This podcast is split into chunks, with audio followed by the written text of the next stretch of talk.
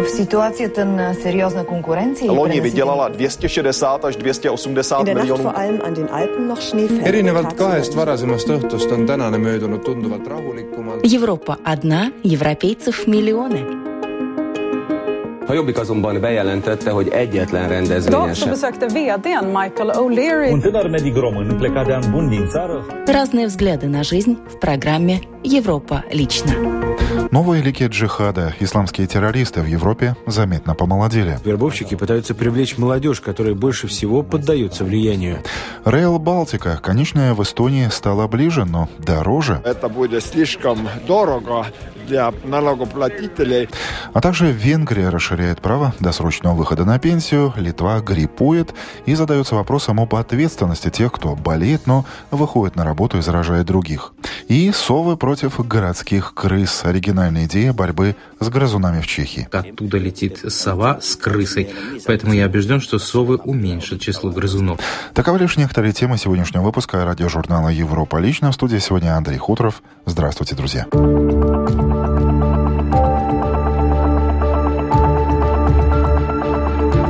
В Германии к шести годам тюрьмы приговорена школьница, которая с ножом напала на полицейского. Сама 16-летняя преступница называет себя не иначе, как солдатом халифата. Этот случай отчасти напоминает дело россиянки Варвары Карауловой. Студентку МГУ приговорили к тюремному сроку за попытку присоединиться к запрещенной террористической организации «Исламское государство». Оба случая беспрецедентные и показывают, что в последнее время пропаганда исламских радикалов направлена исключительно на вербовку сторонников среди молодежи.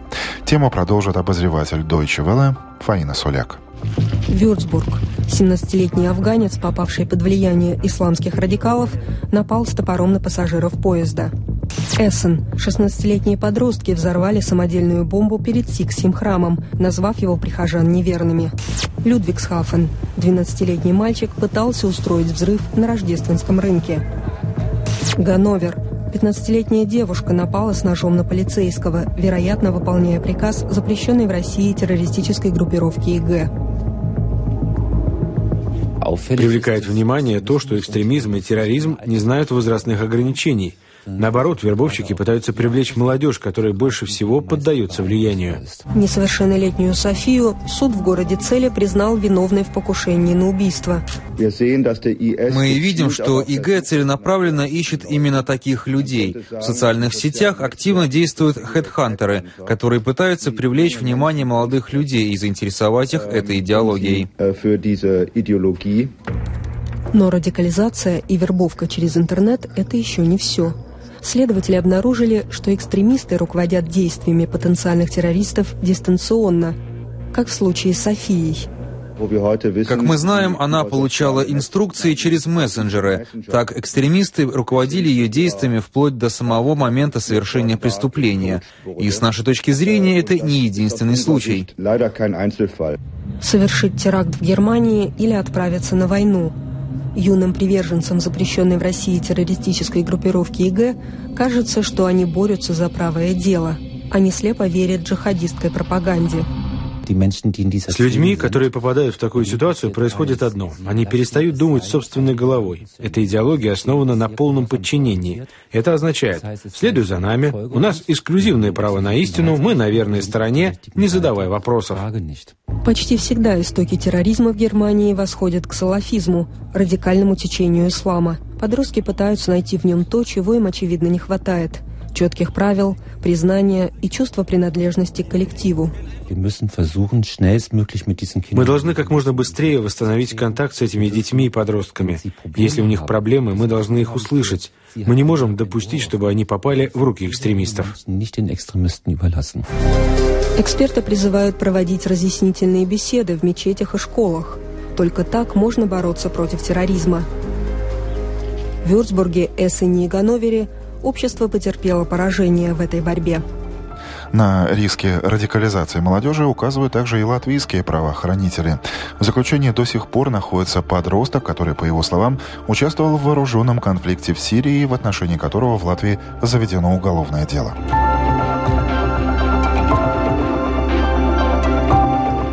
Теперь Эстония. Там правительство одобрило проект соглашения о строительстве скоростной железнодорожной трассы Rail Балтика, которая свяжет страны Балтии с Польшей и Германией. Впрочем, это не значит, что в железнодорожной истории поставлена жирная точка. Скорее, многоточие, учитывая растущие протесты у наших северных соседей. Разные мнения выслушал и записал журналист эстонского радио 4 Владимир Айжинский. Во вторник проект договора одобрила Латвия, в среду Литва и сегодня Эстония. По словам министра экономики и инфраструктуры Кадри Симпсон, подписание межгосударственного соглашения необходимо для того, чтобы его учредителями стали Эстония, Латвия и Литва, поскольку есть вопросы, которые договором между фирмами не регулируются. Для Эстонии соглашение определяет общие технические параметры, маршрут и сроки строительных работ. Кроме этого, договор регулирует вопросы строительной инфраструктуры и земельной собственности, а также условия финансирования. Кадри Симпсон напомнила, что стоимость работ на территории Эстонии оценивается в 1 миллиард 300 миллионов евро.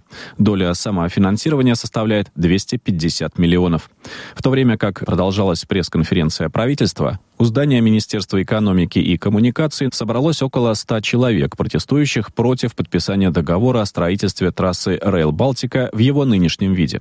В пикете принял участие и известный евроскептик, доктор экономических наук Ивар Райк. Конкретного экономического анализа нет, что это будет слишком дорого для налогоплатителей. Я не против, что новая железная дорога будет, но какая трасса и какие скорости и какие расходы на это, это надо обсуждать и анализировать еще. Результаты нового анализа рентабельности проекта аудиторская фирма Ernst Young представит весной.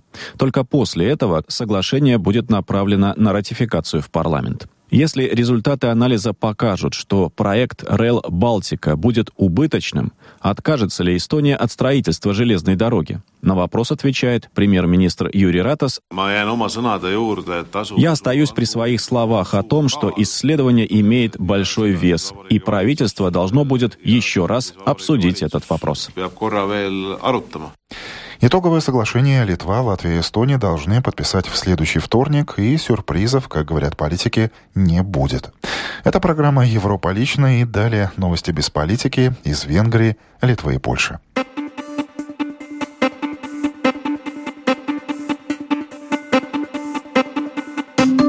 Отработай четыре десятка лет и выходи на пенсию раньше. Такое заманчивое предложение работающим женщинам делает правительство Венгрии. Это мотивирует дам включаться в рабочий рынок сразу после школы или уже во время учебы в ВУЗе. И на этой неделе в Будапеште подвели итоги работы пятилетней программы. Довольны оказались все, и государство, и женщины. Рассказывает ведущая русских теленовостей венгерского телеканала М1 Алена Миронова. Растет популярность госпрограммы «Женщины 40» суть которой тем, кто отработал 40 лет, предоставлена возможность выйти на пенсию раньше положенного срока.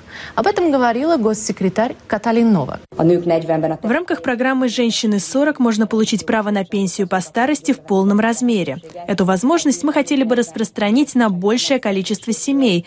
Хотелось бы, чтобы они почувствовали, что Венгрия укрепляется и таким образом может обеспечить привлечение бабушек к воспитанию следующих поколений. С 2000 2011 года этим правом воспользовались 186 тысяч женщин. Цель правительства – помочь родителям с малолетними детьми. Теперь бабушки могут досрочно оформить пенсии и принимать активное участие в воспитании внуков. Соседняя Литва гриппует. В 11 районах страны объявлена эпидемия. На этом фоне руководство литовского Минздрава заговорило об ответственности работодателей за здоровье своих сотрудников и одновременно об ответственности тех сотрудников, которые, зная, что они больны, выходят на работу, чихают, кашляют и заражают своих коллег рассказывает сотрудник литовского радио ЛРТ Александр Двоеглазов. Из-за роста заболеваемости гриппом и ОРЗ медики настоятельно советуют здоровым избегать массовых скоплений людей, а при первых признаках недомогания сразу же обращаться к врачу. Люди должны проявить сознательность и оценить степень риска. Часто заболевшие идут на работу, усугубляя свое состояние и заражая вирусами коллег, что и приводит впоследствии к эпидемии. Работодатели также должны должны следить за положением дел и стараться по мере сил заниматься профилактикой заболеваний, говорит представитель Европейского агентства по безопасности и здоровью в Литве Нерита Шот. Есть какие-то хорошие примеры того, как, собственно, работодатель заботится о здоровье своих работников? Прививки и иммуноповышательные средства другие предприятия платят за спортклуб или дает все условия заниматься спортом на предприятии, там зал есть и все, что нужно. 17% вообще, э, собственно, не принимают никаких мер профилактических. Можно ли эти показатели улучшить? Конечно, можно улучшить, взяв пример с европейских стран, у которых тоже такая проблема, везде люди болят. И самое первое правило и показывать, что работник важен не только как рабочая сила, но он важен как и человек, так в этих предприятиях и показатели лучше. И когда работник уверен, что о ним заботятся, он заботится тоже о общих делах предприятия. И если он знает, что у него в кухне всегда будет и мед, лимон, и, и меньше заболевает, и не боится заболевать, говорила представитель Европейского агентства по безопасности и здоровью в Литве Нерита Шот. Между тем, грипп набирает обороты и в Латвии. К сегодняшнему дню врачам известно уже о семи случаях смерти от осложнений, вызванных сезонным вирусом.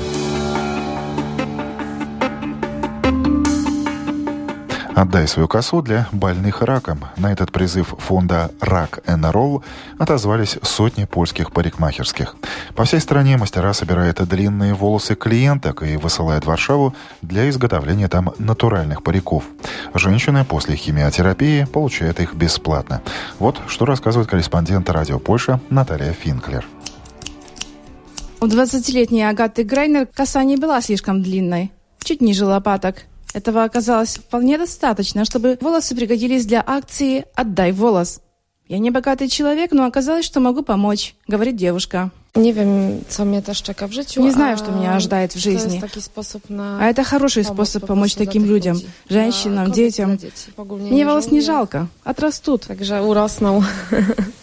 Подтолкнула Агату к такому жесту ситуация мамы одной из подруг. Во время лечения рака женщина вынуждена была носить парик – и так страдала физически, а тут еще и лысая голова, вспоминает девушка. Польское министерство здравоохранения оплачивает парики тем онкобольным, которые нуждаются в химиотерапии. Цена самого дешевого искусственного парика – 250 злотых, около 57 евро. Натуральный стоит в 10-20 раз дороже, но он намного удобнее в использовании – а при такой тяжелой болезни дорога каждая копейка, поэтому много людей отозвалось на призыв фонда «Отдать свои волосы». Пани Александра Жалиско, владелица салона, тоже присоединилась к акции.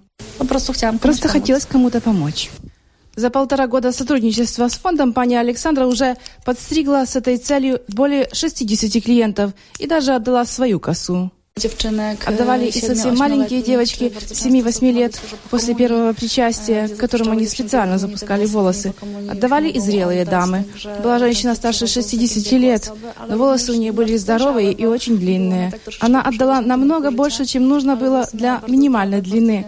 Когда она услышала об этой акции, то решила отрезать свои волосы, которые раньше никогда не стригла, потому что любила свою толстую длинную косу. Акция благотворительная, то есть больные, которые обращаются в фонд, получают парики бесплатно. И завершу сюжетом из Чехии. Там нашли оригинальный способ борьбы с городскими крысами. Всем усилиям вопреки, хвостатые грызуны вполне неплохо себя чувствуют в Праге и других чешских городах. Так вот, городская администрация города Гавержов решила призвать на помощь сов. Что из этого получилось, расскажет журналист радио Прага Ольга Васенкевич. Крыс на улицах Чехии и Моравии можно повстречать не только выбрасывая мусор. Например, совершенно не боясь прохожих, они шныряют неподалеку от здания Национального музея в Праге в вечернее время. Или же их можно встретить у мест сбора мусора в самом центре города. Однажды огромная крыса влезла к нам, наверное, через окно в подвал. Это было просто ужасно. Вспоминает жительница Гавиржева пани Власта.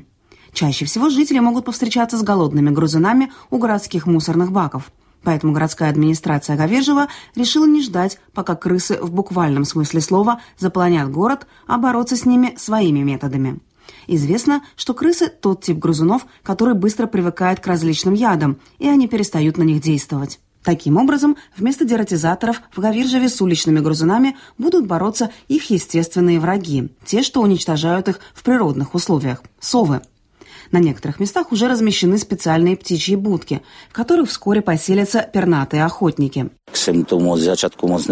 Сначала я в это не очень-то верил, но однажды мы сидели в машине у мусорного бака, и за час мы видели трижды, как оттуда летит сова с крысой. Поэтому я убежден, что совы уменьшат число грызунов. Делится защитник природы Любомир Кменяк. По его мнению, совы также смогут помочь с ликвидацией мышей-полевок. Единственная проблема – эти птицы должны сначала угнездиться в городе. И на этом я завершу сегодняшний выпуск радиожурнала «Европа лично». В нем прозвучали сюжеты коллег с радио Прага, венгерского телеканала М1, международного польского радио Deutsche Welle и эстонского радио 4. Четверть часа на Домской площади провел Андрей Хуторов. Желаю вам доброго дня.